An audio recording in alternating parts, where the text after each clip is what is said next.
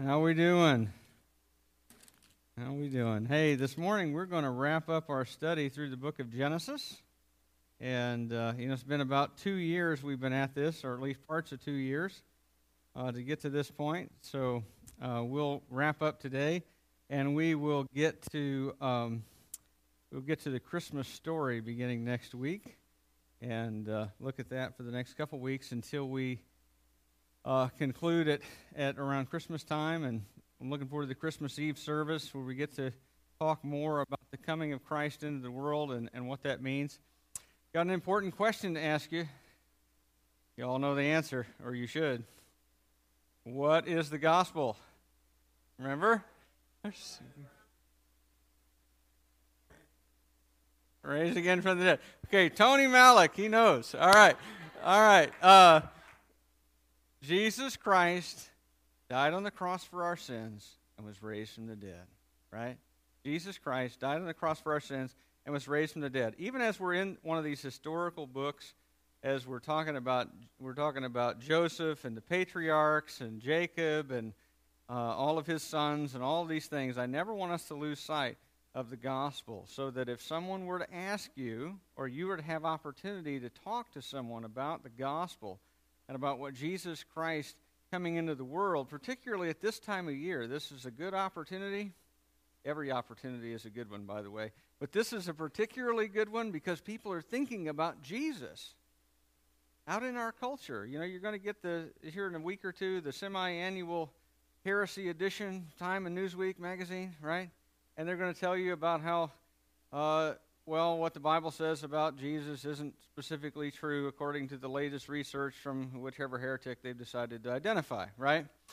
And uh, and people are going to be talking about that, and there's going to be people that are going to be talking about Jesus being the real reason for the season, and you're going to have opportunity to say Merry Christmas to people, and they're going to say whatever they say, Happy Holidays, Seasons Greetings, you know, Merry Hanukkah, whatever it is, and and you're going to have opportunities to share the gospel with people. That do you do you really understand what Christmas is about, Charlie Brown? Right? And it's about the coming of a Messiah. It's about the coming of the long promised king, the son of David, born of a virgin, born of the line and house of David, to be the great king, the one who was to come, the one who all Moses and the prophets looked forward to, who was to come not to stay a baby, nice as that scene is, but to grow and to live a perfect life that you and I could not live, and to, to die as the sacrifice for all sin, for all human beings throughout all history, and to lay down his life to satisfy the wrath of God against us for our sin, and to be raised to new life to offer us new life, that we could live in the presence of God forever and to be called his children forever and ever. That's what Christmas is about. It's about the entry into history of the God who promised in a garden to save those who rebelled against him. Amen? Right? And you get opportunity after opportunity to share the gospel with your neighbors, with your friends, with your family. A lot of you are going to gather around the table with family that you don't see but maybe once or twice a year, and they're going to talk about whatever they talk about, and you're going to talk about whatever you all talk about, and maybe share old jokes or laugh about old movies or whatever that you've seen. But you're also going to get opportunities to talk about what really matters and about Jesus. And I don't want you to, when the question turns to what is it that you really believe, to go, um, well, um, hmm, right? Got to be able to explain the gospel clearly. This is the most important message that's ever been entrusted anybody ever. And we get to be the messengers and heralds of it. We have that privilege. So, um, back to Genesis here for a second, all right? Um, if you look at Genesis, we have seen the whole book. We have looked at some of the great pieces of the biblical story. You want to summarize the biblical story? It goes creation, fall, cross, redemption, new creation. Right? And in Genesis, you get the creation and the fall, the two first big pieces of that overarching biblical story. And we begin to see how God is, is chosen a people and is starting to, to make a people for himself who are going to follow him and obey him, and he's going to make covenants with them. And they are going to be participants in the redemption that God is bringing to the world. And, and so we've looked at the flood, and we've looked at the Tower of Babel, and we've seen the lives of the patriarchs, and we've walked all the way through. And now we come to the end of the book and the very last chapter. And this chapter has three separate incidents that all point to God not only as covenant maker, because he is that, he is the God who makes and establishes covenants with those he loves, but also that he's the covenant keeper. He's the one who works through people despite sin, despite death, to bring about hope and deliverance for his people. And so I want to dive into this chapter and look at these three incidents uh, and, and just see exactly how God is revealing himself in these things. Uh, and this chapter begins just after Jacob has died. We've walked all the way through Jacob's whole life, and we've seen all of the ups and downs of his relationship with God and his relationship with his wives and with his children.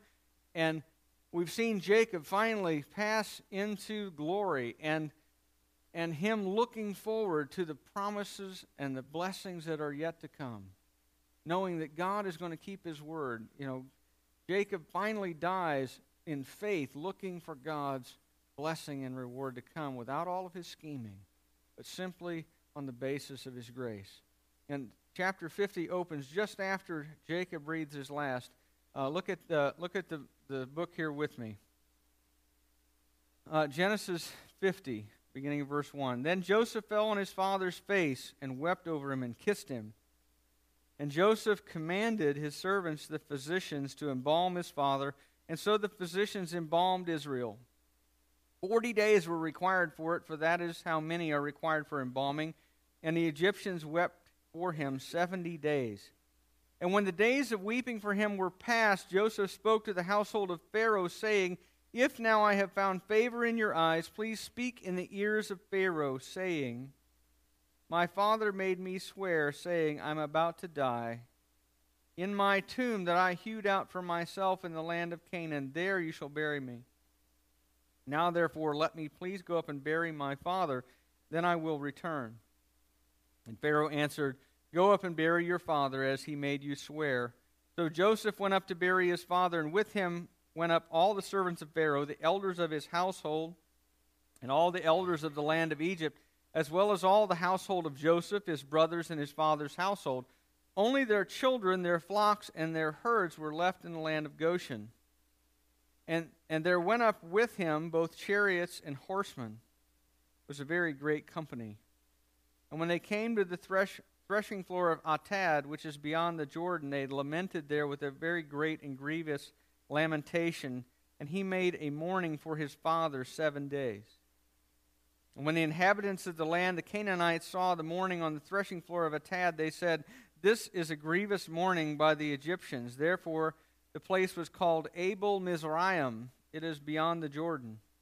Thus his sons did for him as he had commanded them, for his sons carried him to the land of Canaan and buried him in the cave of the field at Machpelah to the east of Mamre, which Abraham bought with the field from Ephron the Hittite to possess as a burying place. And after he had buried his father, Joseph returned to Egypt with his brothers and all who had gone up with him to bury his father.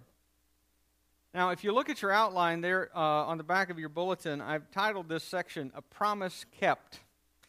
And at one level, that's uh, what it is. It's just the account of how Joseph and his brothers listened to their father's dying wishes to be buried in the land. And last week, when we looked at chapter 49, we read how, uh, how Jacob gives explicit instructions to his sons bury me in the, in the cave, in the field at Machpelah, the one that my grandfather Abraham bought from the Hittites for a sum of money with the field. That's the possession that we have in the land Go put me there. I want to be buried with my fathers. I want to be buried in the land that God promised. I want to enjoy even after I'm dead, the covenant with God and the blessings that go with it.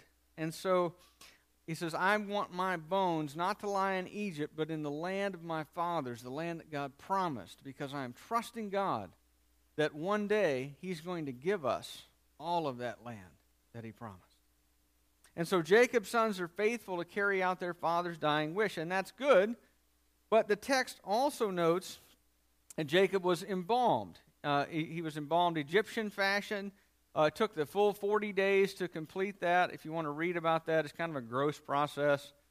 Uh, they mix all these spices in with the body and dry everything out, and they put the organs in jars, and it's and pull the brain out through the nose. And I mean, it's really kind of nasty how they did this. But it took 40 days to do that.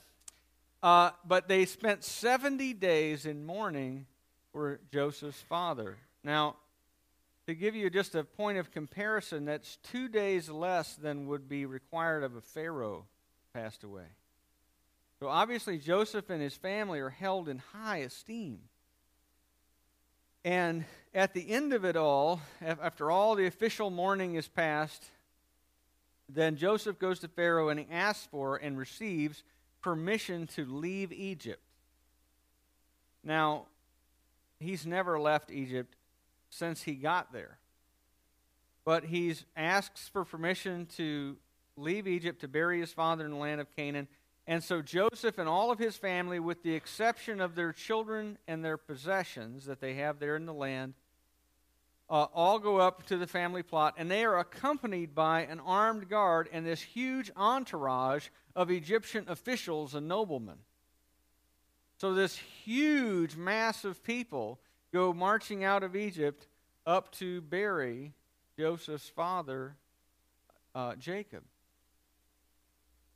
And when they get close to the burial ground, they have a period of mourning there for seven days. And the Canaanites who live there see this massive wad of Egyptian people. No, they're not all Egyptians, but there's a lot of Egyptians and a few Hebrews in there. And and they recognize they, they recognize it. They renamed the place Abel Mizraim, which means field or meadow of mourning. But it also sounds like in Hebrew the Hebrew for uh, the Egyptian mourning place. Okay, the place where the Egyptians had their, you know, their big thing. And you you need to try to imagine this is a Middle Eastern culture, and so, you know, when you have the official mourning going on, you've got the wailing and the weeping and the you know the torn robes and the ash everywhere. And you know it's a you're in mourning and everybody knows. It's not like you know today where we have a modern day funeral and everybody puts on their one black tie and their black suit and they go for the funeral and it's over and then we eat. You know this was like an extended deal. And you showed your love and affection and care for the person that had died by the extent of the mourning that you went through. And so, um, and it's a public thing. And so, even the pagans recognize that this is a significant event, that this man has, has died. Uh, even, the, even the Egyptians, even the Canaanites recognize that Joseph's passing is a significant thing. And at one level, that's all the text is about, is just this long description of how they went to go mourn and, and and what the process was and how they got there and all that kind of thing. And it's just about an old man being buried with great ceremony by his sons. But if you look a little closer at the text, what you see is it's about how God kept his promises to Jacob. You look in your Bible back in chapter 46, and you don't have to turn there. I'll just tell you what God says uh, in verse 3 and 4 of chapter 46, God says, I am God, the God of your father. Don't be afraid to go down to Egypt, for there I'm going to make you into a great nation. And I myself, in other words, I as God, I'm going to go with you, Jacob. You don't need to be afraid to, live the, to leave the land because I'm not confined just to the boundaries of the land. I'll be there too. And I will also bring you up again out of the land and Joseph's hand will close your eyes. Now, look at the text here. Did God keep his word to Jacob? You better believe it. Who is the nearest to the deathbed when Jacob dies? Joseph. Closes his eyes. Literally closes his eyes. Joseph. Joseph is the one who falls on his deceased father's body and weeps over him and gives him a final kiss goodbye. It's Joseph who supervises the embalming and the burial. It's, you know, that's what God meant, I think, when it says Joseph's hand will close your eyes. It literally happened that way. But then all aspects of the burial and everything are supervised by Joseph, this son that he never thought he would see again. God tells him in chapter 46 You go down to Egypt, and you'll not only see your son, you'll live there, and when you die there, he will be the one to take care of your body. And so, so let me ask you again Did God keep his promise? Yeah.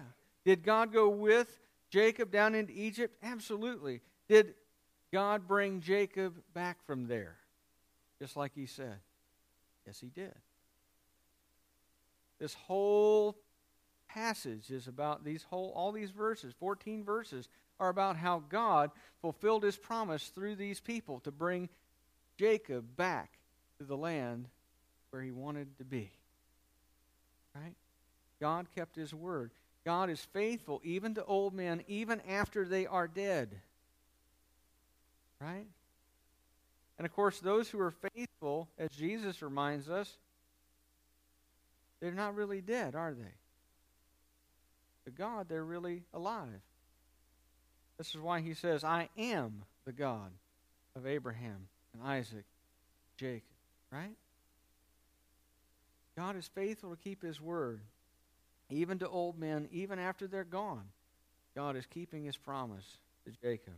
Now, I want you to see in the next section God's providential purposes here. Uh, look with me down at verse 15 and following here, a few verses. When Joseph's brothers saw that their father was dead, they said, It may be that Joseph will hate us and pay us back for all the evil that we did to him. So they sent a message to Joseph saying, Your father gave this command before he died. Say to Joseph, Please forgive the transgression of your brothers and their sin because they did evil to you. And now please forgive the transgression of the servants of the God of your father. Joseph wept when they spoke to him. His brothers also came and fell down before him and said, Behold, we are your servants. But Joseph said to them, Do not fear, for am I in the place of God? As for you, you meant evil against me, but God meant it for good, to bring about that many people should be kept alive as they are today. So do not fear. I will provide for you and for your little ones. Thus he comforted them and spoke kindly to them. Now, this is the second incident where God reveals himself as the covenant keeping God. Joseph's brothers are justifiably afraid that now that the old man is dead, that those who sold Joseph into slavery in Egypt are going to suffer some retribution. By the way, raise your hand if someone has sold you into slavery and you had the power to return the favor if you not at least be tempted, right? Can I get an amen? I would definitely be thinking about it, right? Wait a minute. They sold me here as a slave, and then I went to prison on a false charge, and now, now I get my opportunity to return that beautiful moment, right? Uh, but Joseph, in his actions here, reveals himself to be the true worshiper of the God who keeps covenant with his people because he sees things from God's perspective. He recognizes that the evil that his brothers planned, and they, they had planned on selling him into slavery and them never seeing him again. Got rid of that boy. See what becomes of those dreams now. See you, pal. Have fun. Let's go get a cheeseburger. You know, I mean, seriously, that's what they thought. Um, and his brothers were purified and redeemed by the effects of their guilt and the need for repentance that they had over the course of their life. They felt this terrible guilt over what they had done, and God used that in their life to bring them to repentance. and to bring about the transformation of some of those brothers like Judah, who had a very checkered history, but at the end is willing to lay down his life for his brothers. And in addition to that, he sees that from God's perspective, look, the fact that I got here meant that thousands, maybe even millions of people were saved from starvation and death. Because if I hadn't been here, there would have been nobody to interpret Pharaoh's dream. And if, they, if they hadn't had an interpretation, they wouldn't have known the seven years of famine were coming after the seven years of plenty, and everybody would have died, including all of you. And and what he sees is that God had a purpose and a plan, even in allowing great evil to come on him, right? And so, and so Joseph is content to leave all the final judgment up to God. He says, Am I in the place of God? Am I God that I should deal out vengeance, in other words? And he says, Look, I, I I, see God's hand at work here in keeping covenant with his people. Because if it hadn't been for you guys selling me into slavery, uh, a few years after I got here, you all would have starved to death in the land of Israel. But God used the evil and sin that you committed against me. And despite all that harm, God still worked his plan because he had a covenant that he had made with us and he is keeping it, even despite sin and evil and wickedness and rebellion. God is still keeping it. And God shows himself through the way that he has worked in Joseph's life to bring Joseph now to the point of forgiveness and reconciliation of brothers. And he reveals himself in the grace that his brothers now experience, even in spite of their sin. And most of all, I think God reveals himself that he is the God who brings good even out of evil. Now, notice what I did not say. I did not say that God allows evil so that good may come, okay? Or that everything that happens is good. What I'm saying is that God uses evil, He permits evil so that, and it doesn't interfere with the accomplishment of His good purposes for the people that he loves. And in that, I think there are some hints of the gospel because God uses one man and all of his suffering to bring about salvation for a multitude of people.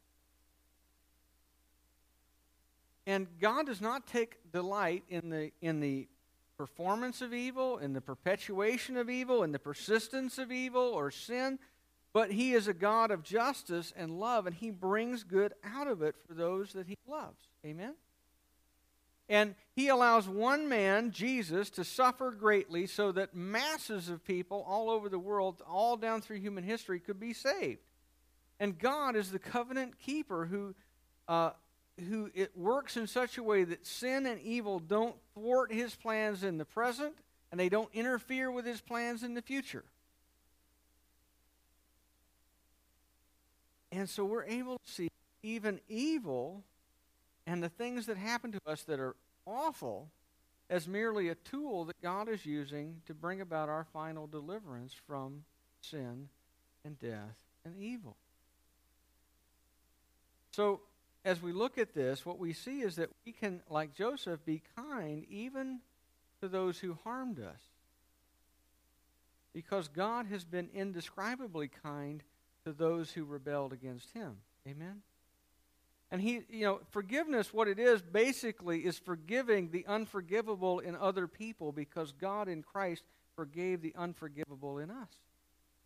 Right? And so Joseph is able to see things from God's perspective and go, look, you know, you may have intended evil here, and you certainly did. And you intended to harm me, but guess what? God had made a covenant with me. His promises were going to still stand. And no matter what you did, God was still going to accomplish his purposes, and he was going to bring greater good out of even what you intended as the maximum evil. because he loves me and he loves you. And I'm going to let him deal with you. But I'm going to extend forgiveness to you because God extended forgiveness and grace to me. Now, last incident here, uh, verse 22. So Joseph remained in Egypt, he and his father's house. Joseph lived 110 years, and Joseph saw Ephraim's children of the third generation. Children also of Machir, the son of Manasseh, were counted as Joseph's own.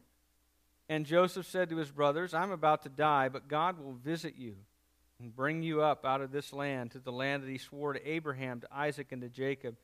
Then Joseph made the sons of Israel swear, saying, God will surely visit you, and you shall carry up my bones from here. So Joseph died, being a 110 years old. They embalmed him, and he was put in a coffin in Egypt. Now, Joseph lived long enough, in other words, to see his great great grandchildren through his son Ephraim and his great grandchildren through Manasseh. He lived a long life, not quite as long as Jacob's 147 years or Abraham's 180 or Isaac's 175, but nevertheless a long life. And he was more blessed at the end of his life than at the beginning. And when his own days are drawing to a close, he speaks to his brothers one final prophetic word. He says, Look, I know that I'm dying. And I do not, just like my fathers before me, don't bury me in Egypt. I might be a high official in Egypt, but I am not an Egyptian. I am a Hebrew. I am one of the descendants of Jacob, whom God made covenant with, and I do not want to be buried here. He, says, Look, I'm looking forward to the day when we're all going to get out of Egypt. This is the place that God is going to make us into a nation, but one day we're all going to get out of here. And he's going to God is going to take us to the land that he promised to our forefathers, to Abraham, Isaac, and Jacob. And he says, Look, now you swear to me, because I won't be able to enforce it after I'm dead, but you swear to me right now that you're not going to bury me in Egypt. And when you leave, because you're going to leave, you take my bones with you when you go, and you bury me in the land. And and Joseph, I think, knew what was coming. He knew maybe the winds of change in the in the house of Pharaoh were already starting to blow, and he could see that the day was soon going to come when he and his family would not have the same status that they did while he was alive. And he could foresee, perhaps, that his, his people would be enslaved in Egypt soon afterwards. And even if he couldn't see that yet, he knew what God had told Abraham a couple hundred years, as it happens before, that your people are going to be enslaved in a foreign land for 400 years. And then they're going to come out. And so he says, Look here, God is surely going to visit you. And I love that expression that he that of God's visiting. You know, it's not like he's coming over for tea, but it's the idea that God is going to come in a way that is powerful, and you're going to see him working. He's going to be present among you. Did that happen, by the way? Oh, yeah. Okay. Called the ten plagues, the Red Sea crossing, the pillar of, of fire at night, and the pillar of cloud in the daytime, manna from heaven, quail out of, off the edge of the desert, which, by the way, sounds like a great idea to me. Quail are tasty. All right? They are. Deep fried in peanut oil. Mmm, that's some good stuff. All right? Uh, and did God provide in a mighty way? Yes. Did God visit them? Yes. And it's this idea that, look, there's going to be miracles and power, and you're going to see God deliver in ways that are still going to be spoken about generations later. Did that happen? Yeah. And that prophetic word, I think Joseph gives to give them comfort. Because they know, he knows what's coming. You know this is coming. Says, You embalm me, you put me in a coffin. And on the day you leave, you take me with. And I think that over the next 400 years, as they went into slavery, over 430 years in Egypt,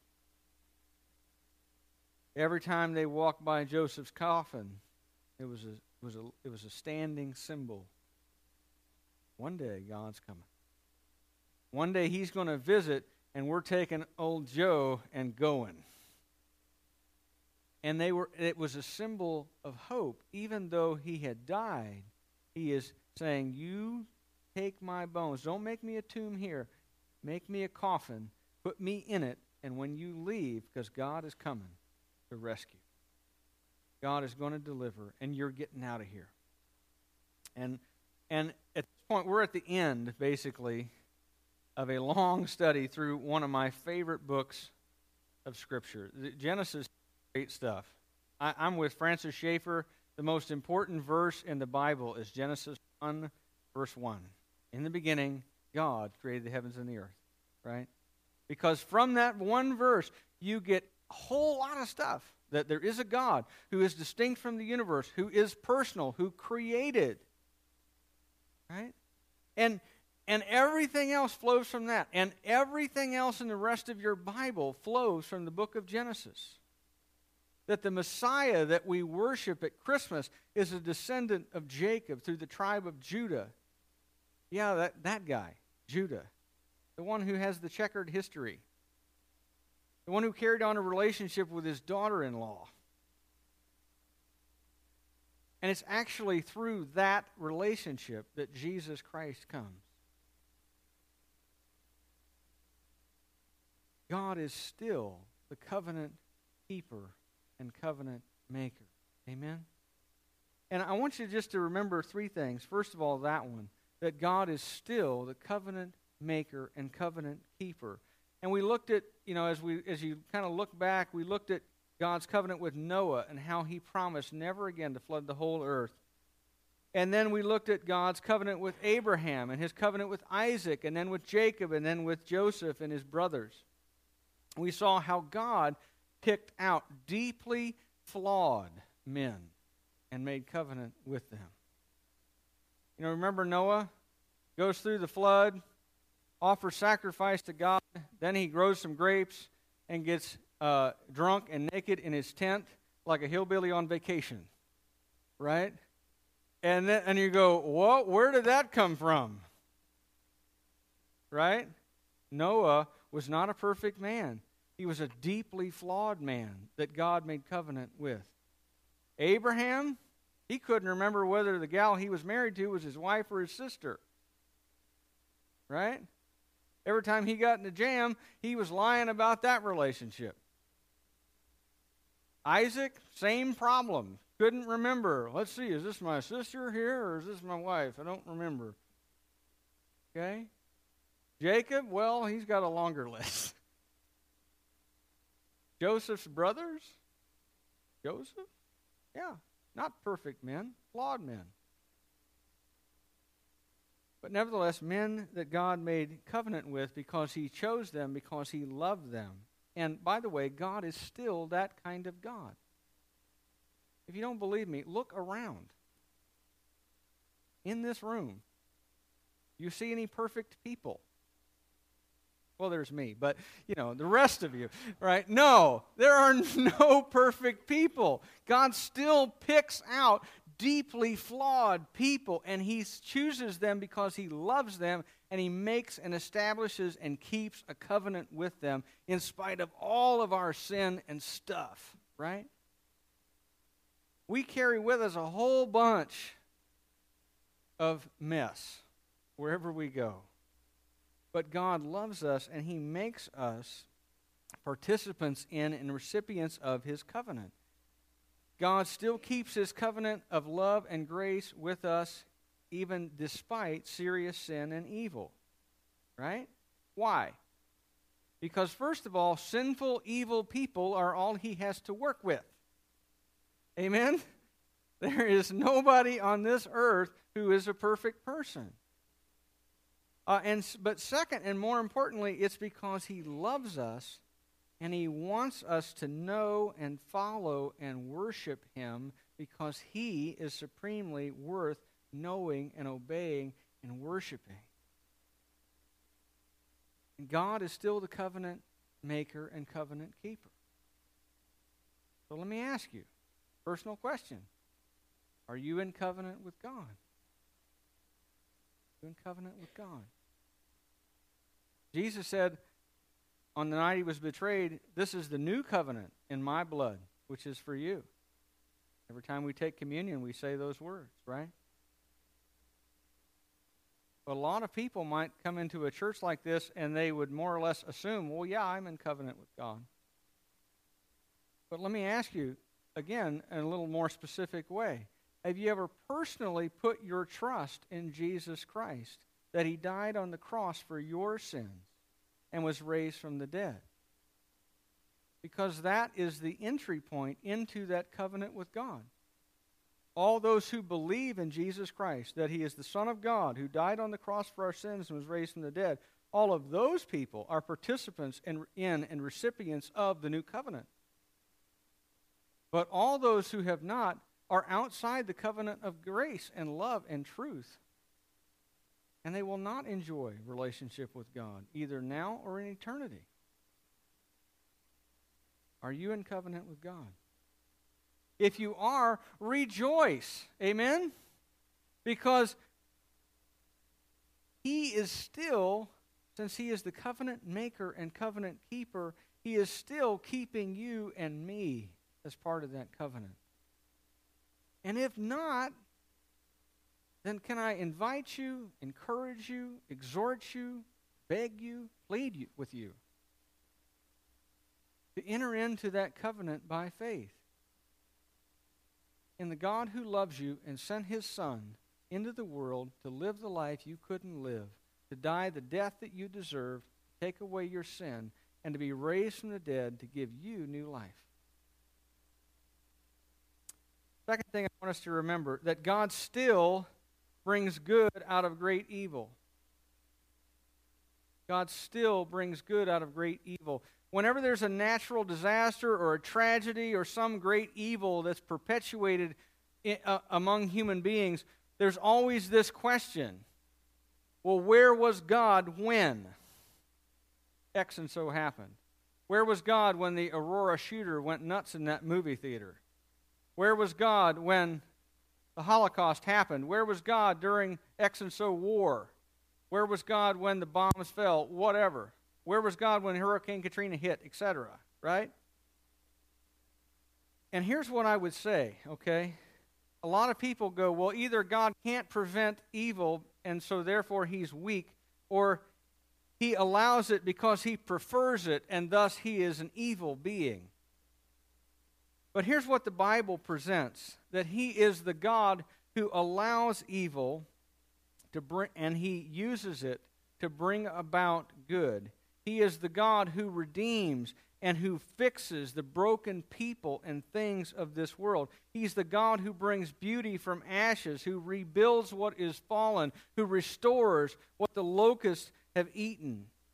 And He uses all the devastation that life can bring to bring us good and Him glory. And here's why. Because eliminating all the evil from the world would mean real simple solution. Eliminate all of the people from the world. In my snarkier moments, I ask people who ask that question, well, what if God decided to eliminate all the evil from the world, starting with you? Of course, nobody wants God to do that. They just want God to get rid of everybody and everything that bugs them. Right? But here's the reality eliminating all the evil from the world means eliminating all the people. And so God, in love, chooses instead to redeem, to heal, to restore, to mend, to shape our sin and suffering that we produce for ourselves and others, making good out of what isn't and bringing life from death. And a lot of us, a whole lot of us, have been deeply hurt. By things that we have done, by things that others have done to us, we carry some scars, maybe even some open wounds. And we wonder, Well, where was God when He allowed that to happen in my life?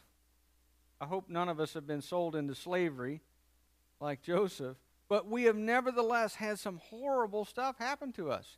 Maybe you were abused. Maybe you were rejected. Maybe your spouse had an affair uh, and left you for that person. Maybe, I don't know, maybe you got some horrible disease. Maybe, I don't know. But here's what I do know for sure did God allow that to happen? Yes. Could He have prevented it? Yes. Does He love you? Yes. Will He, if you turn to Him and trust Him, redeem even that thing that hurts you? Yes, He will. Yes, He will. Even if you have been chewed up and spit out and left for dead by the people of this world, God is still the God of Joseph, the God who redeems even the worst of things to bring about the best of things. That even the evil that we did or that others intended evil uh, for us in doing, that He is still the God who brings salvation to His people and redeems what is broke. Last thing that God still visits His people to bring deliverance. Amen? Lots of people somehow think that God's intervention, to the extent that it happened at all, is all in the past. Well, you know, back then, I mean, this was the Old Testament, and, you know, God, you know, spoke through donkeys, and, you know, He parted the Red Sea and brought down manna from heaven. And, you know, God just doesn't do that kind of stuff anymore. I mean, God's just not, He just doesn't work like that. And, you know, He just, He doesn't visit in that kind of dramatic fashion anymore. But here's the reality here's the truth we still serve the same God. And He is at work for us also. And He is at work bringing a much greater deliverance than even Joseph experienced. Amen? Because we who are recipients of a better covenant are looking forward to not to having our bodies buried in the land, but to having our bodies resurrected into the presence of the living God. That on the day that we, as the old spirituals go, cross over Jordan, that it's not some muddy creek in the dusty desert, that we are crossing over into the presence of God and to dwell in the, in the real promised land ever, ever. Amen? Let's pray and let's worship the God of Abraham and Isaac and Jacob together. All right? Let's pray.